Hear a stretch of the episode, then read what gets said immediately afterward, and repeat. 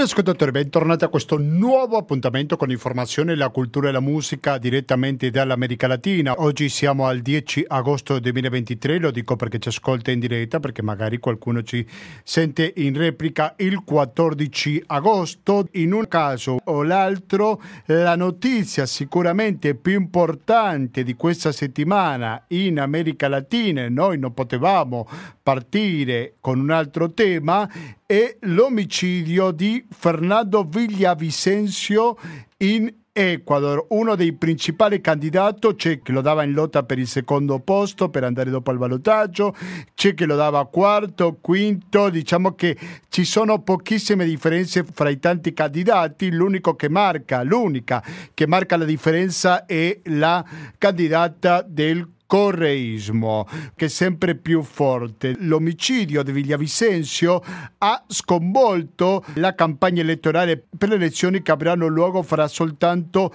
dieci giorni. Se qualcuno volesse più informazione al riguardo, ricordo che giovedì scorso Avevamo fatto il collegamento in diretta con Otavalo, sempre in Ecuador, per parlare di queste elezioni. Però vabbè, dopo è stato, quando era il pomeriggio, sera in Ecuador, la notte qua in Italia, questo omicidio molto tragico per la democrazia equatoriana e quindi torniamo su queste elezioni. Le ultime notizie parlano che c'è molta critica per quanto riguarda la questione della sicurezza che ha avuto il candidato Villavicencio nella giornata di ieri. In questo momento, mentre stiamo andando in diretta, stanno velando il corpo del candidato. In questi minuti iniziano ad arrivare sia i familiari che gli amici. Questo ha provocato, fra tante altre cose o altre misure, si è dichiarato lo stato di eccezioni e poi già si dà come certo l'omicidio perché sarebbe stato una persona che già era stata fermata a giugno le domande se ha avuto la protezione necessaria o meno sicuramente restano aperte, come anche è difficile da capire chi era questo candidato. Diciamo che ci sono tante contraddizioni perché da una parte si vede il candidato molto preoccupato per la corruzione e per l'atteggiamento del narcotraffico. In effetti il narcotraffico è il primo sospettato di questo omicidio. Poi ci sono state diverse fasi dentro della vita politica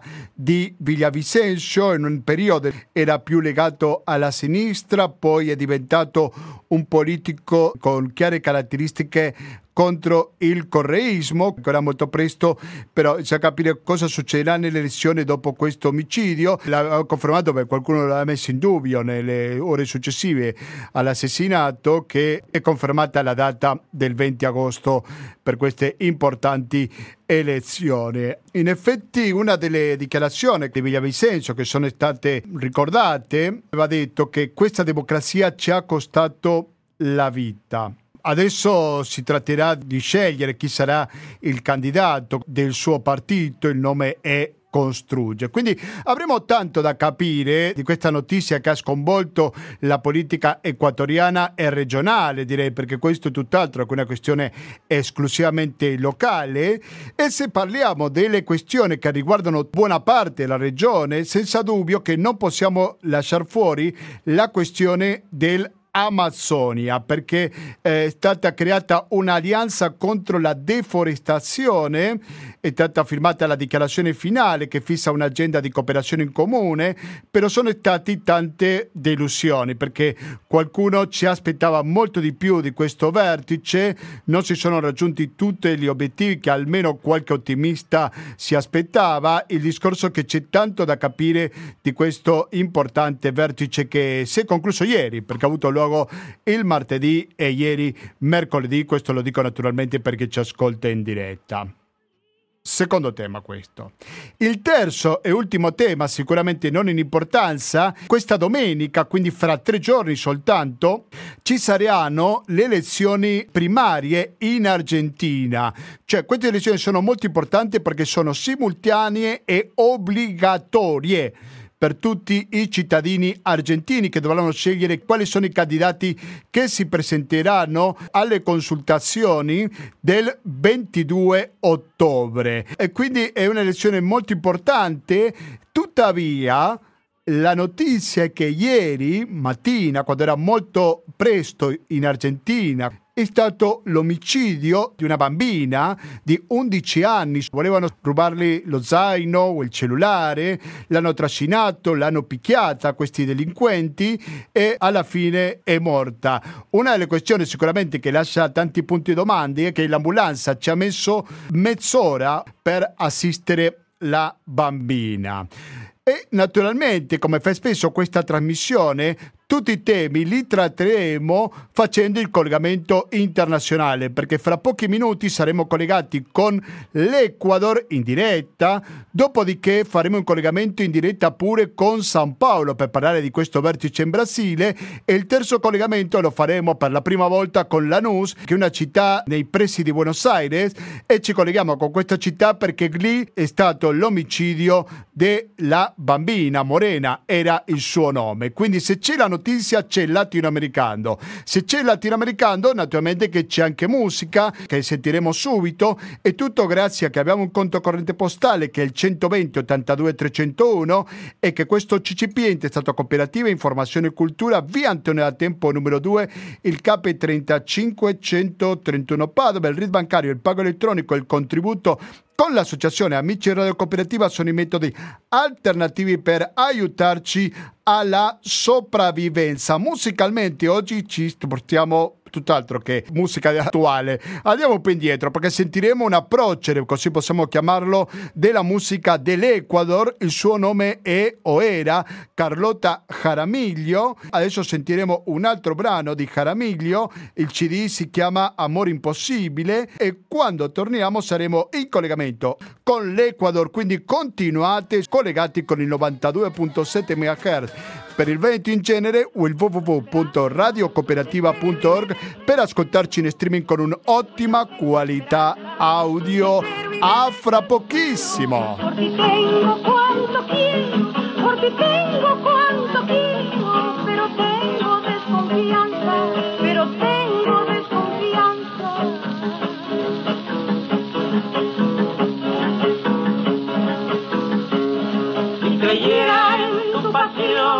pasión, si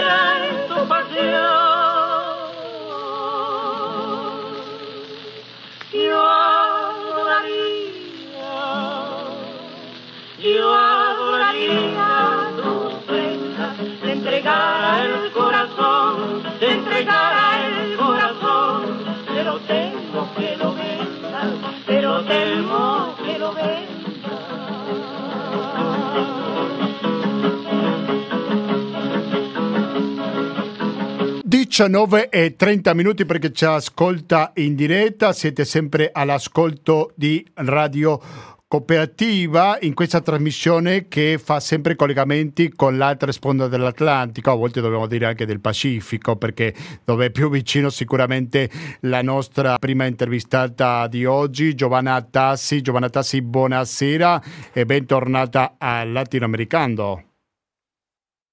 Grazie, buonasera a tutti, a tutti quelli che ascoltano Latinoamericano. Grazie mille per la tua disponibilità. Tu sei giornalista, è stato direttore della radio pubblica dell'Ecuador e anche di notiziario matinale per sei anni e presentatrice. Giovanna, prima di tutto vorrei chiederti il clima che si sta respirando in Ecuador. Sappiamo le ore molto difficili. Possiamo descrivere l'aria che si respira per fare una domanda quasi rituale in questi casi? Certo, certo, guarda, oggi è il 10 di agosto, questa qui in Ecuador è, festivo, è la giornata no? della, festa, della festa nazionale sì. che è stata sospesa eh, appunto per, per, la, per, l'omicidio del candidato presidenziale Fernando Villavicencio, tra l'altro una persona che io conoscevo personalmente, con la quale avevo lavorato moltissimi anni fa eh, durante una marcia indigena nel 1992.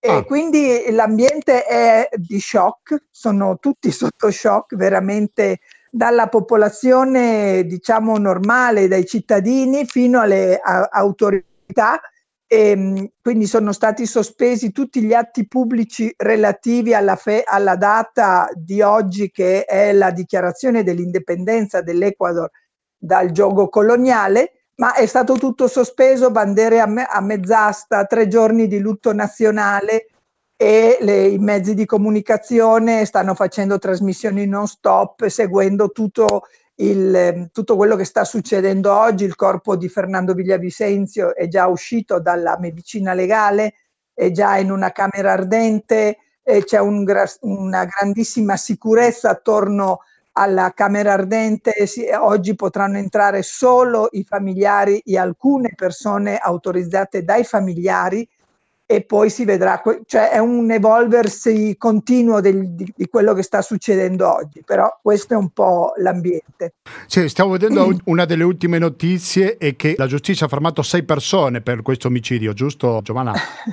sì, sì, però purtroppo la, la, come si chiama, la conferenza stampa della polizia ha fatto un po' ridere, scusate se uso questo termine, perché hanno concluso che hanno preso 6, hanno raccolto 70, 64 indizi balistici, non so se si dice così in italiano, e hanno, de- hanno dedotto che è stato assassinato. Cioè, voglio dire, eh, non fai una conferenza stampa con il generale della Polizia Nazionale per dire che è stato assassinato, perché quello lo sappiamo già.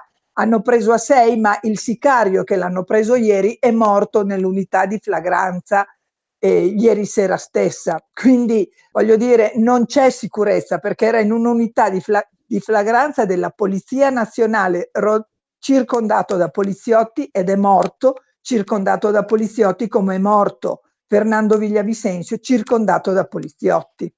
Quindi questi sono dei grossissimi punti interrogativi che si sta facendo la classe politica ma anche la cittadinanza equatoriana su come eh, il governo attuale di Guillermo Lasso eh, sta ehm, diciamo eh, risolvendo questa situazione. Situazione che l'ha risolta facendo un estado d'excepción, che è una figura contemplata nella Costituzione equatoriana che limita le libertà individuali collettive, non ci si può riunire, non è più inviolabile il domicilio, non è più inviolabile la corrispondenza, la polizia è a carico della sicurezza nazionale con l'esercito, ma che anche altri stato d'eccezione che ha fatto il presidente Lasso da quando è presidente adesso sono 11 stati d'eccezione, però che non hanno risolto il, il, il nocciolo della questione che è la violenza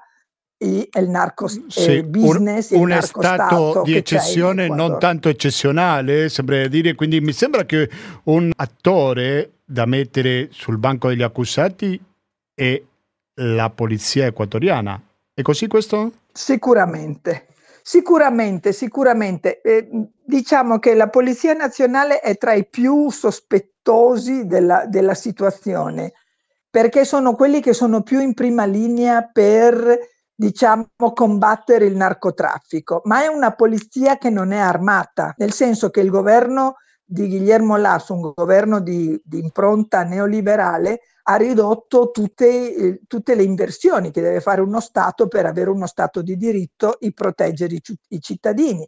Solo l'anno scorso le morti violente in Ecuador sono state 4.500 omicidi legati a atti di sicariato e di eh, ajustes de cuenta, come si chiama, rendizioni sì, di conti, re... eh, tra bande e eh, spacciatori di droga piccoli, medi e grandi. 4.500 omicidi in un paese non dove non succedeva quasi nulla in questo senso.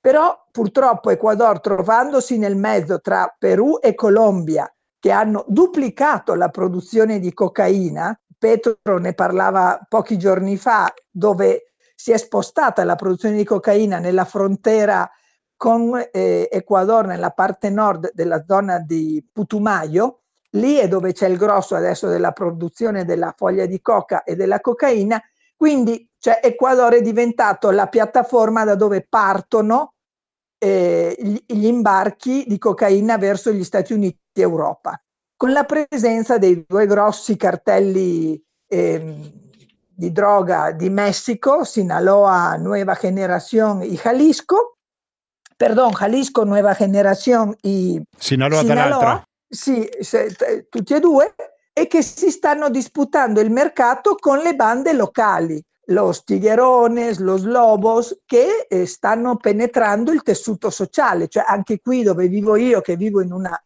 in una zona molto rurale vicino alla capitale della, della regione Pastassa, ci sono atti di sicariato che prima proprio non esistevano, ma perché c'è tutto un microtraffico che si sta, pre- sta prendendo tutta la, la, la, vita sociale del paese e quindi ehm, ci sono queste lotte intestine, anche perché l'Amazzonia, perché io vivo in Amazzonia, è diventato uno dei punti da dove parte la droga, cioè non è più solo la costa pacifica, perché l'Ecuador ha una costa pacifica grande e da lì partono i, pe- i pescatori artigianali che io li chiamo le mule di alta mar, eh, perché vanno fino in alto mare dove ci sono le lance veloci che prendono la droga e poi la portano, eh, la portano via. Quindi non è più solo il mare, ma è anche, per esempio, l'Amazzonia, cosa che prima non era. Quindi questa è la situazione dell'Ecuador. Siete all'ascolto di Latinoamericano, siamo in collegamento in diretta con l'Ecuador, dall'altra parte della linea ci risponde la giornalista Giovanna Tassi. Giovanna, tu parli di narcotraffico e questo mi fa ricordare l'omicidio di un sindaco di una città portuale, no? che anche questo sì. è stato il narcotraffico ha detto presente. Sì, Possiamo sì. ricordare questo omicidio? Guarda, ne, certo, nel mese di, di luglio è morto un candidato all'Assemblea nazionale della provincia di Esmeralda il 17 luglio. Il 23 luglio hanno ammazzato il sindaco di Manta, che è una città molto importante sulla costa pacifica nella regione Manabì, Agustini in Triago, in un'attività che stava facendo pubblica al, al mezzogiorno. L'hanno ammazzato, l'hanno purtroppo crivellato di colpi. Scusate che sono un po' così drammatica nella descrizione, però purtroppo è stato così e, e, quello è il risultato perché Manta, essendo porto, essendo, cioè, avendo tutte le caratteristiche per la, eh, la lotta tra i, i clan delle, dei gruppi narcotrafficanti, lui aveva deciso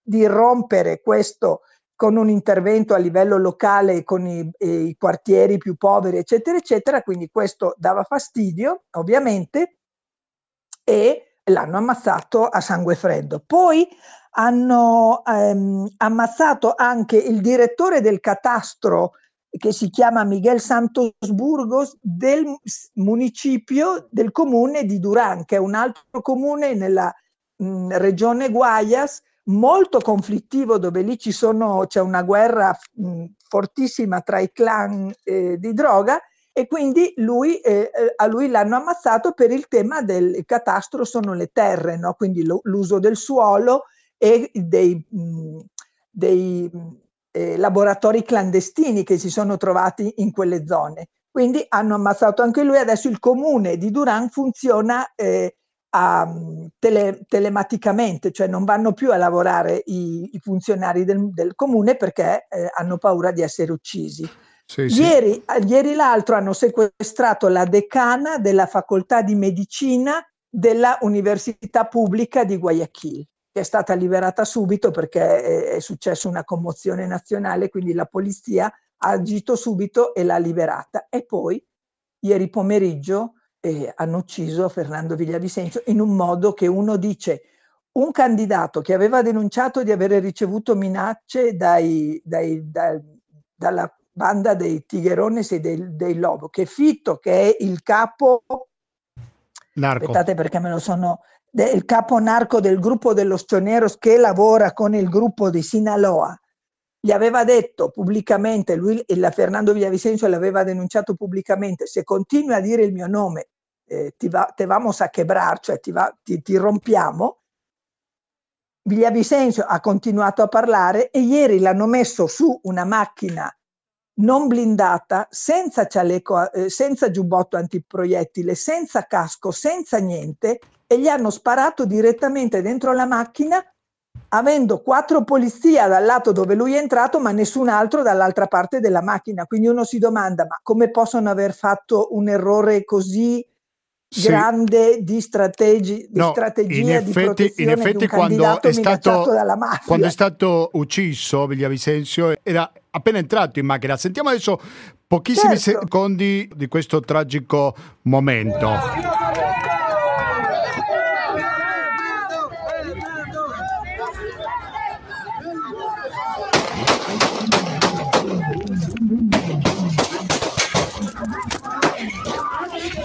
Ecco, e si vede che entra, quindi evidentemente era chiaro che se era già dentro la macchina, la macchina non era blindata. Questo mi sembra abbastanza palese, no? no? no? La macchina non era blindata, lui aveva rifiutato di usare il giubbotto antiproiettile perché diceva eh, voi miei simpatizzanti siete il mio giubbotto antiproiettile, che sono le tipiche frasi un po' così che si dicono come candidati però voglio dire, con un candidato minacciato la mattina, del, cioè ieri mattina, lui l'aveva detto in uno dei canali più grandi dell'Ecuador a livello nazionale, che era stato minacciato direttamente da, da eh, lo Stigherones i, e lui l'aveva detto. Nel pomeriggio lo vediamo u- uscire dalla porta principale del luogo del suo meeting, mentre un candidato all'Assemblea nazionale del suo stesso partito, che è l'ex pre- eh, generale della polizia, Muriglio, è uscito dal garage. Sì, sì. Cioè, e allora uno dice come mai lo fanno uscire dalla porta principale senza casco, senza giubbotto, in una macchina non blindata e senza protezione, perché la polizia oggi ha detto che c'erano tre circoli di sicurezza eh, attorno al, al, candidato presidenziale, ma non ha funzionato nessuno. Mm. Perché, cioè, Sicuramente fa pensare. Ha, ha, sparato a sangue freddo quasi a quemarropa, non so come si dice subito, sì, a bruciapelo. al corpo. A bruciapelo, grazie. No, se, Scusate, eh, ma no, ci sono benissimo. certe parole che ormai non le uso più in italiano. È, è normale. Giovanna Tassi, ti chiedo, sul responsabile di questo omicidio è confermato o stiamo parlando di sospetti soltanto? Cioè, ci, ci sono sospetti. Eh, la prima cosa che uno pensa con la mente fredda è appunto il narcotraffico, perché eh, Vicencio aveva detto io farò una depurazione assoluta dentro della polizia, eliminerò tutte le mele marce che ci sono dentro della polizia, perché appunto i sospetti sono che la polizia sia molto ammanicata con tutto il tema del narcotraffico, vero? Quindi il primo sospetto, cioè i primi sospetti vanno direttamente alla mafia, alle bande eh, narcotrafficanti. Però purtroppo il relato, cioè come si dice il framing che si sta mettendo nell'ambito politico è che sono i correisti, cioè i, i simpatizzanti di, di Rafael Correa e Rafael Correa che sono stati i mandanti dell'assassinato di Fernando Villavicencio. Allora questo comincia a, a, sos- a, fare sospettare un po' le cose perché prima di tutto gli altri candidati, tutti di destra, perché purtroppo bisogna dirlo, Fernando Villavicencio e il resto erano tutti di destra, estrema destra, stanno pescando eh, i voti che adesso non sanno più perché stanno decidendo chi sarà il candidato alle presidenziali perché le, le schedine elettorali sono già state impresse, cioè, quindi c'è già la foto di Fernando Villavicencio sulle schedine elettorali, quindi non si può cambiare, quindi bisogna vedere chi assumerà la presidenza nel caso ipotetico che lui potesse vincere, anche se era quinto nelle, nelle diciamo nella, nelle categoria, sì. De, sì, nei sondaggi era quinto, però gli altri candidati stanno pescando i voti di Fernando Villavicencio. Allora uno potrebbe anche pensare, ma allora cos'è stato? Una macchinazione eh, terribile della destra che ha preferito sacrificare un suo peone, diciamo che non era tanto peone dentro della, della Hedres, forse poteva essere un alfiere o un alfiere, per desestabilizzare e quindi fare in modo che Luisa González, che è, tut, che è prima in le, in tutti i sondaggi che si stanno facendo, non abbia più quel, quella capacità di passare alla presidenza con una sola eh, votazione, perché in Ecuador c'è un sistema che se tu non hai la maggioranza assoluta nella prima ronda di votazioni devi andare a una seconda.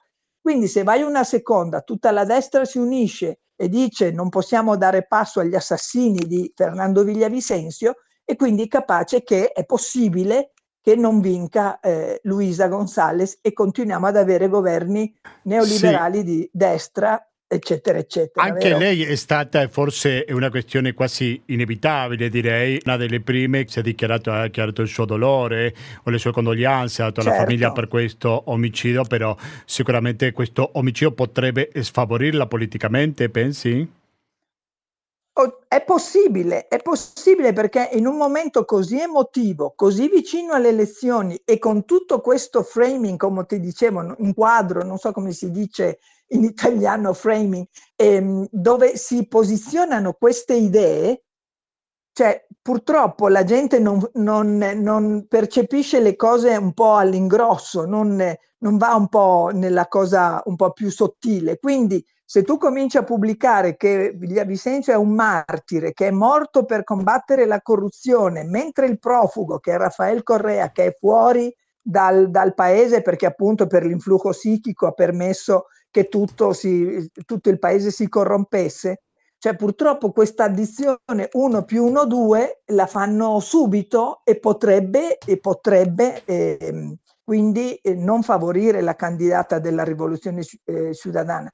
Però ti dico, io non ero a, amica di eh, Fernando Villavicencio, l'ho conosciuto, ho lavorato con lui, ma non avevo assolutamente nessun punto in comune con lui, ma non posso rallegrarmi perché quello che sta succedendo in Ecuador è un attacco alla democrazia, è un attacco alla poca cosa di istituzione che era rimasta, che sono le elezioni, cioè a quel momento dove i cittadini possono esprimere la volontà e possono decidere il futuro di questo paese. Adesso con questa situazione c'è da dire che Villavicencio era il, il candidato più protetto di tutti, era quello che sapeva più di tutto, aveva infiltrati, cioè aveva informanti da tutti i sistemi di intelligenza ed era protetto dall'ambasciata americana.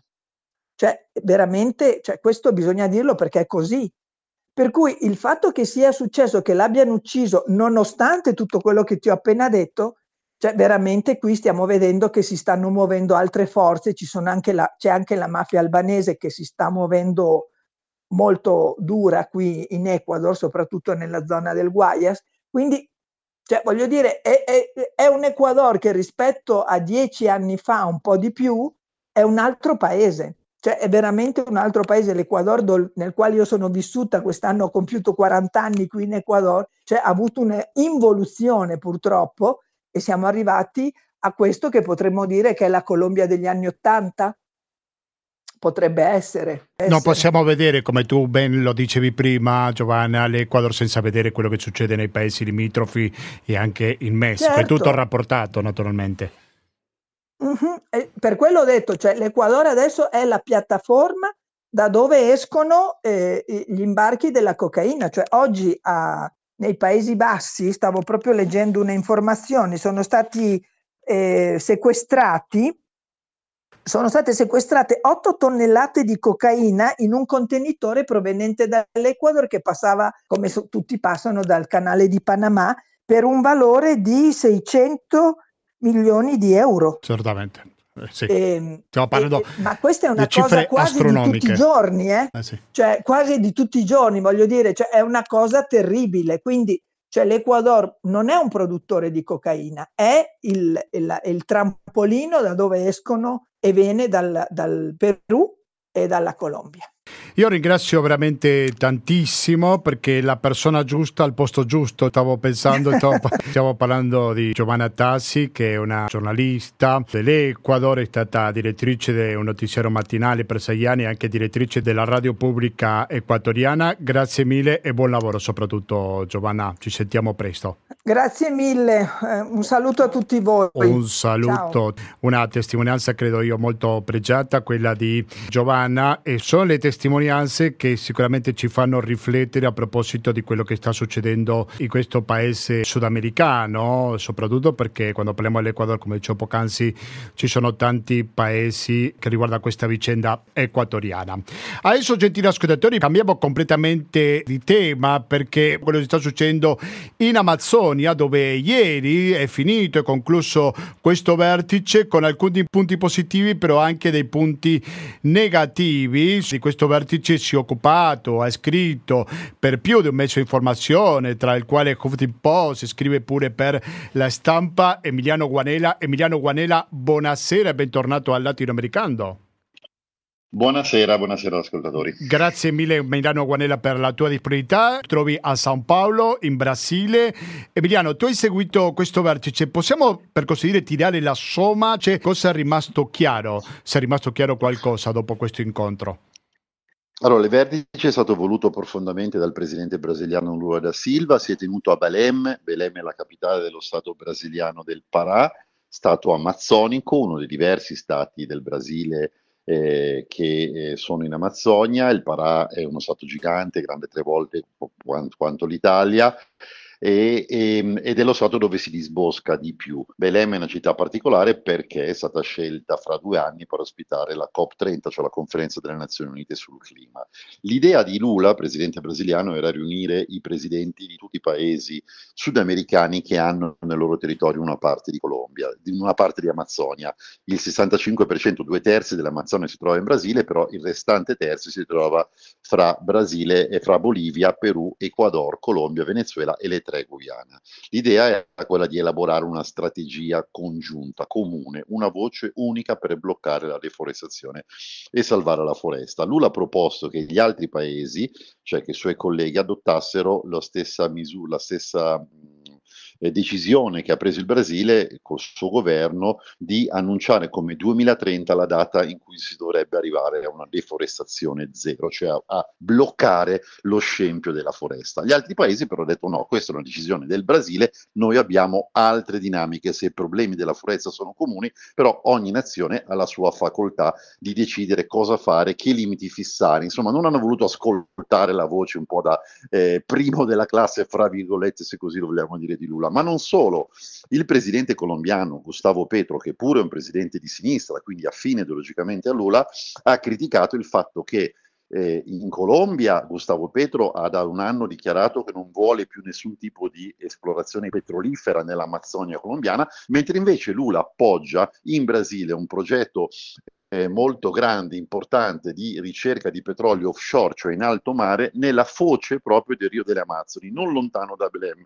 Progetto eh, della Petrobras, la compagnia pubblica brasiliana, che secondo studi dice che ci sono delle grandi riserve di greggio nei fondali marini, ma l'ente eh, brasiliano ambientale, che dipende dal governo di Lula e la stessa ministra dell'ambiente, ha dato parere negativo perché ovviamente dice esplorazione petrolifera in un'area così vicino alla foce del Rio delle Amazzoni può, potrebbe causare in caso di incidenti dei grandi disastri ambientali.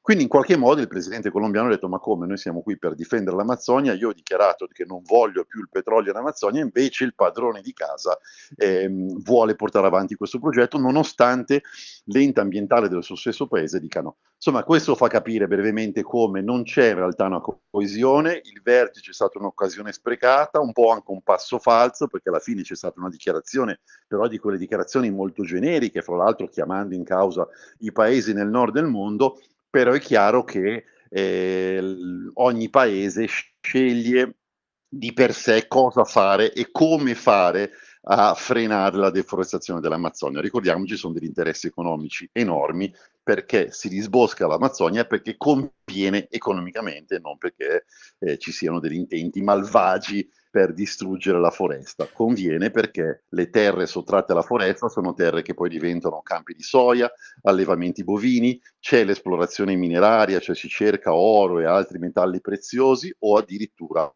petrolio. Quindi ci sono dei grossi interessi economici e l'economia dei paesi sudamericani in parte dipende dalle esportazioni agricole di terre in parte provenienti da lì o anche dal grande business dei metalli, dei minerali, penso per esempio al Perù o all'Ecuador eh, in questo caso. Quindi insomma è una battaglia molto dura, ci sono da un lato gli interessi economici che hanno a che vedere anche col PIL, con la ricchezza dei paesi e dall'altra l'esigenza di frenare un disboscamento che secondo il Consorzio internazionale dei ricercatori eh, delle Nazioni Unite, i ricercatori internazionali sul clima, eh, potrebbe portare nel 2029 a un punto di non ritorno, cioè un punto in cui non è più possibile in qualche modo salvare la foresta amazzonica. Emiliano Guanella, possiamo dire che al di là delle belle foto, sorrisi, parole e così via, in concreto salvare l'Amazzonia è sempre una strada in salita nonostante le cifre che sono state cambiate dall'insediamento di Lula rispetto al governo Bolsonaro. È una strada in salita perché nel primo trimestre di quest'anno, per esempio, il settore che è cresciuto di più dell'economia brasiliana, più 20%, cioè il triplo rispetto agli altri settori, è stato proprio l'agricoltura. Il Brasile oggi, se parliamo di Brasile, visto che due terzi dell'Amazzonia si trova qui, il Brasile è il primo esportatore mondiale di soia, primo primo venditore di carne bovine, di pollo eh, verso eh, la Cina e i grandi mercati asiatici sono poco sensibili alle esigenze ambientali e molto di più invece al fabbisogno alimentare loro. Quindi da un lato eh, sì, è interesse di tutti dichiarare che bisogna salvare l'Amazzonia, però dall'altro la forza economica e politica dell'agroindustria è molto grande. Un dato solo, Gustavo, il Parlamento brasiliano, la Camera dei Deputati, ha 513 deputati, 300 di loro fanno parte della lobby parlamentare dell'agrobusiness, cioè dei produttori rurali. Quindi la maggior parte dei deputati del Brasile, fra cui anche molti deputati di partiti che formano parte del governo di Lula, rispondono in realtà agli interessi della grande produzione agricola e dell'allevamento, anche... che solo in piccola parte, e solo in piccola parte eh, deprada l'Amazzonia, però che sicuramente non ha interesse a porre delle regole, dei controlli, delle punizioni severi a chi cerca più terre da coltivare proprio lì in Amazzonia. Sì, Lula deve fare conto con il proprio Parlamento, quindi per fare la, la strada ancora più difficile no, da percorrere.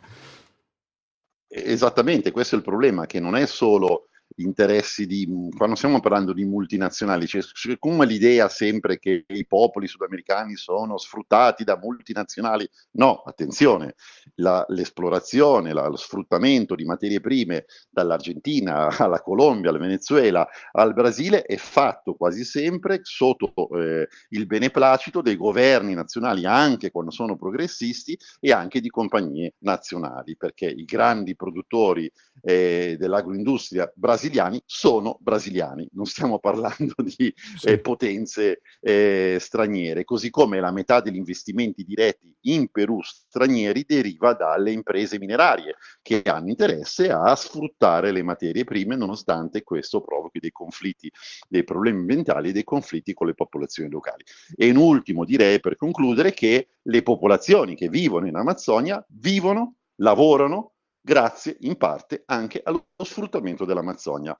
Quindi non dobbiamo pensare, per esempio, al Brasile, a 20 milioni di brasiliani che vivono nell'Amazzonia sul piede di guerra per salvare la foresta. No, facciamo un grande errore, perché tra questi 20 milioni moltissimi lavorano nei campi di soia, nel, nell'indotto, in tutto ciò che muove economicamente una regione arretrata dove l'unica ricchezza molto spesso deriva proprio da forme di sfruttamento della foresta. Certo. Quindi dobbiamo un po' smettere di pensare a una favola di buoni e cattivi, ma di interessi eh, molto eh, contra- in contraddizione fra di loro, e, e, e, anche di interessi economici e politici che condizionano le scelte dei governi, al di là delle, buone, delle promesse, delle buone parole e via dicendo. Certamente, io ringrazio tantissimo Emiliano Guanella, giornalista che si trova a San Paolo e anche autore di un libro che magari in un'altra occasione ne parleremo, che tu hai scritto, Argentina, la passione, il paese del calcio da Maradona a Messi, la prefazione di Carlo Paris, pubblicato a Gemma Edizione, magari in un'altra occasione ne parleremo con più calma. Grazie, alla prossima e buon lavoro Emanuele. Volentieri, grazie a voi buon ascolto. Emiliano, non Emanuele. L'ho cambiato il nome, capita. Sentite ascoltatori, adesso sentiamo qualche secondo in musica, una puntata molto intensa come vedrete, perché prima ci siamo collegati in diretta con l'Ecuador, fino a due secondi fa lo abbiamo fatto con il Brasile e fra poco sentiremo una testimonianza che arriva da Lanús, che è una cittadina che si trova nei pressi di Buenos Aires perché si è commesso un omicidio, una notizia di cronaca sicuramente, ma perché ti occupi? occupi di cronaca. Il discorso che questo omicidio ha paralizzato la campagna elettorale per le primarie in Argentina che avranno luogo questa domenica. Torniamo fra poco per sapere di più.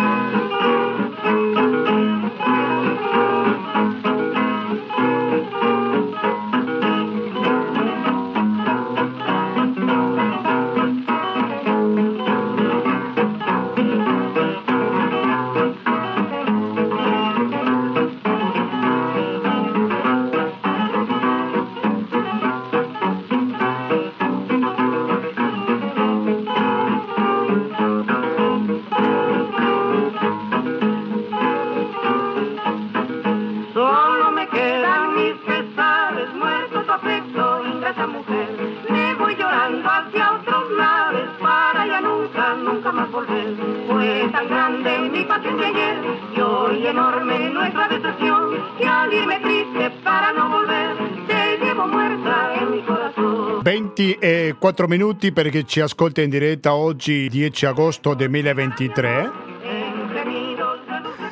Interrompo la musica perché come avete capito sin dall'inizio di questa puntata il latinoamericano è una trasmissione molto ricca sia di spunti, di temi, di argomenti, ma anche di ospiti. Parliamo di questo omicidio che ha avuto luogo ieri mattina alle 7.30 quando bambini vanno a scuola. Siamo alla località della Nus, nei pressi di Buenos Aires. La bambina si chiamava Morena. Hanno provato a rubare un cellulare, suo zaino e l'hanno uccisa. Questo omicidio ha colpito la campagna elettorale per le primarie che sono molto importanti in Argentina perché sono obbligatorie, decideranno i candidati per l'elezione del 22 ottobre. Noi abbiamo colto la testimonianza di un cittadino di Lanús, ci siamo collegati con questa città argentina, per chiedergli come viveva la città di Lanús questa situazione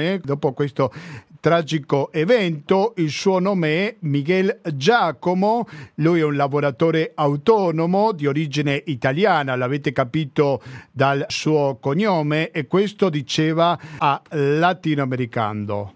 Acá habla un hijo de inmigrantes. Qua parla un figlio di immigranti italiani È doloroso lo che stiamo vivendo. Fa molto male quello che si sta vivendo qui a Lanús. Lanús non soltanto a Lanús, bensì tutte le città che sono vicino a Lanús. Está conmovido, conmocionato Siamo commossi años, per la morte di questa bambina di 11 anni per, per rubargli un cellulare. Dos delinquentes en moto due delinquenti in moto l'hanno picchiata, gli hanno fatto esplodere il fegato, scusate questo vocabolario, l'ambulanza tardò 30 minuti in llegar. E l'ambulanza ci ha messo mezz'ora per arrivare se determinó eso que fue de un golpe en el estómago. Los padres y la sociedad de Lanús está conmocionada. Sia i genitori che la società di Lanús è molto commossa dopo questo fatto. Lo dije recién, pasa en todas las localidades en la Argentina.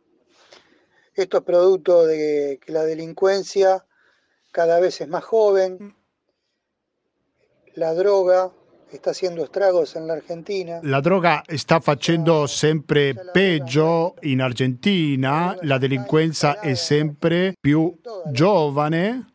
Y los políticos, sinceramente, no están haciendo nada. E i politici, onestamente, non stanno facendo gobierno, nulla. Ni il segretario di seguridad, ni il governador están haciendo nada como para poder revertir questa situazione che non hace de dos ni de tres días. Questo non è una situazione di due o tre giorni, bensì è una situazione che da 20 anni ci portiamo indietro, questo dell'insicurezza.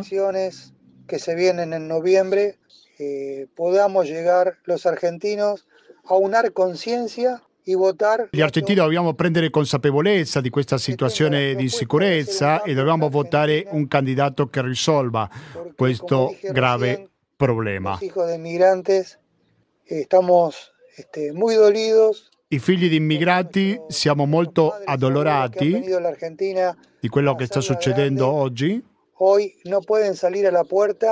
Oggi questa gente non può uscire alla porta a prendersi un caffè, a parlare con gli amici, perché rischiano la vita lo picchiano, gli rubano il poco che hanno dentro la loro casa e potrei dire tante altre cose in più. Eh, speriamo che che a esto se le pueda dar algún tipo de solución. Aspettiamo che questo problema si possa risolvere. Un forte abbraccio Diamo un forte abbraccio a, a tutti gli italiani, eh, che è la nostra seconda patria, l'Italia. Ecco, questa era la testimonianza di Miguel Giacomo, di origine italiana. Sentiamo veramente pochi secondi delle minacce in carcere che hanno ricevuto i due principali sospetti di questo omicidio? Está ahí al costado. Está ahí al costado. ¿Qué? ¿El lado del otro lado está? ¿Sabes lo que te vamos a hacer? clarito. ¿Sabes lo que te vamos a hacer? ¿Ese? Te vamos a matar, te vamos a meter una zanahoria en el orto. Estábamos reverdullados, gato, por matar a una nena, Te vamos a llenar de todo y...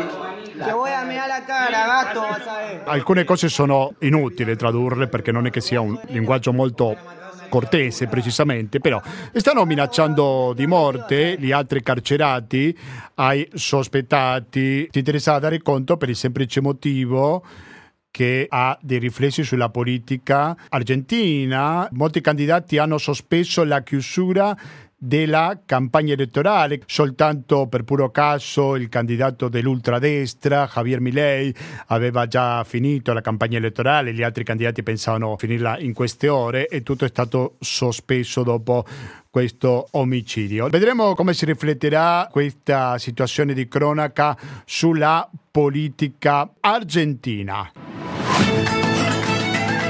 Ma questo lo scoprirete dopo domenica, naturalmente quando ci saranno i risultati delle primarie. C'è bisogno di dire che giovedì prossimo, il 17 agosto, ci occuperemo della situazione politica in Argentina e come saranno andate queste importanti primarie. Anzi, con questo vi confermo che saremo in diretta anche la settimana di Ferragosto, lo diciamo sempre, l'informazione non si riposa mai, gentili ascoltatori, e chi vi parla ha assunto un impegno con, con i propri ascoltatori a portarvi l'informazione, non è che dice, ah, siccome agosto, siccome tanti italiani sono al mare a prendere il sole, allora non esistono più le notizie e così via. Quello che è successo ieri sera in Ecuador dimostra che i fatti importantissimi continuano ad esistere e noi naturalmente qui al latinoamericano ne diamo conto.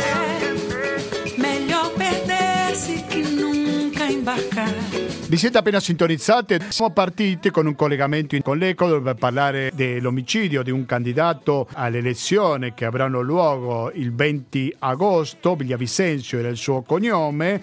Poi abbiamo fatto un altro collegamento in diretta con San Paolo in Brasile per parlare del vertice concluso ieri sull'Amazzonia e fino a pochi minuti fa avevamo sentito la testimonianza che abbiamo ricevuto poco prima di andare in diretta che ci arriva dalla NUS nei pressi di Buenos Aires.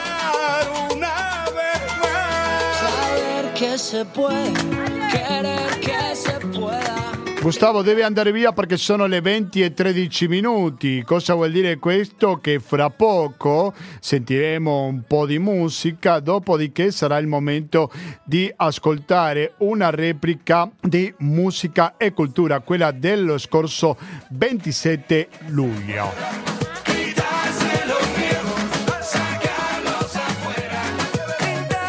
Quando fa caldo ho bisogno di un ventilatore, ma tutto l'anno ho bisogno del vostro feedback, che lo potete fare arrivare al sottoscritto attraverso la mail che è latinoamericando-gmail.com. Ripeto, latinoamericando-gmail.com. Aspetto i vostri commenti.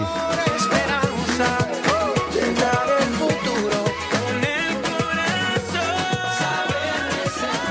Ci trovate anche su Facebook, ricordo che questa trasmissione, tutte le molto interessanti trasmissioni della Radio Cooperativa vivono grazie al vostro contributo al 120 82 301, al RIS bancario, al pago elettronico e al contributo con l'associazione Amici di Radio Cooperativa.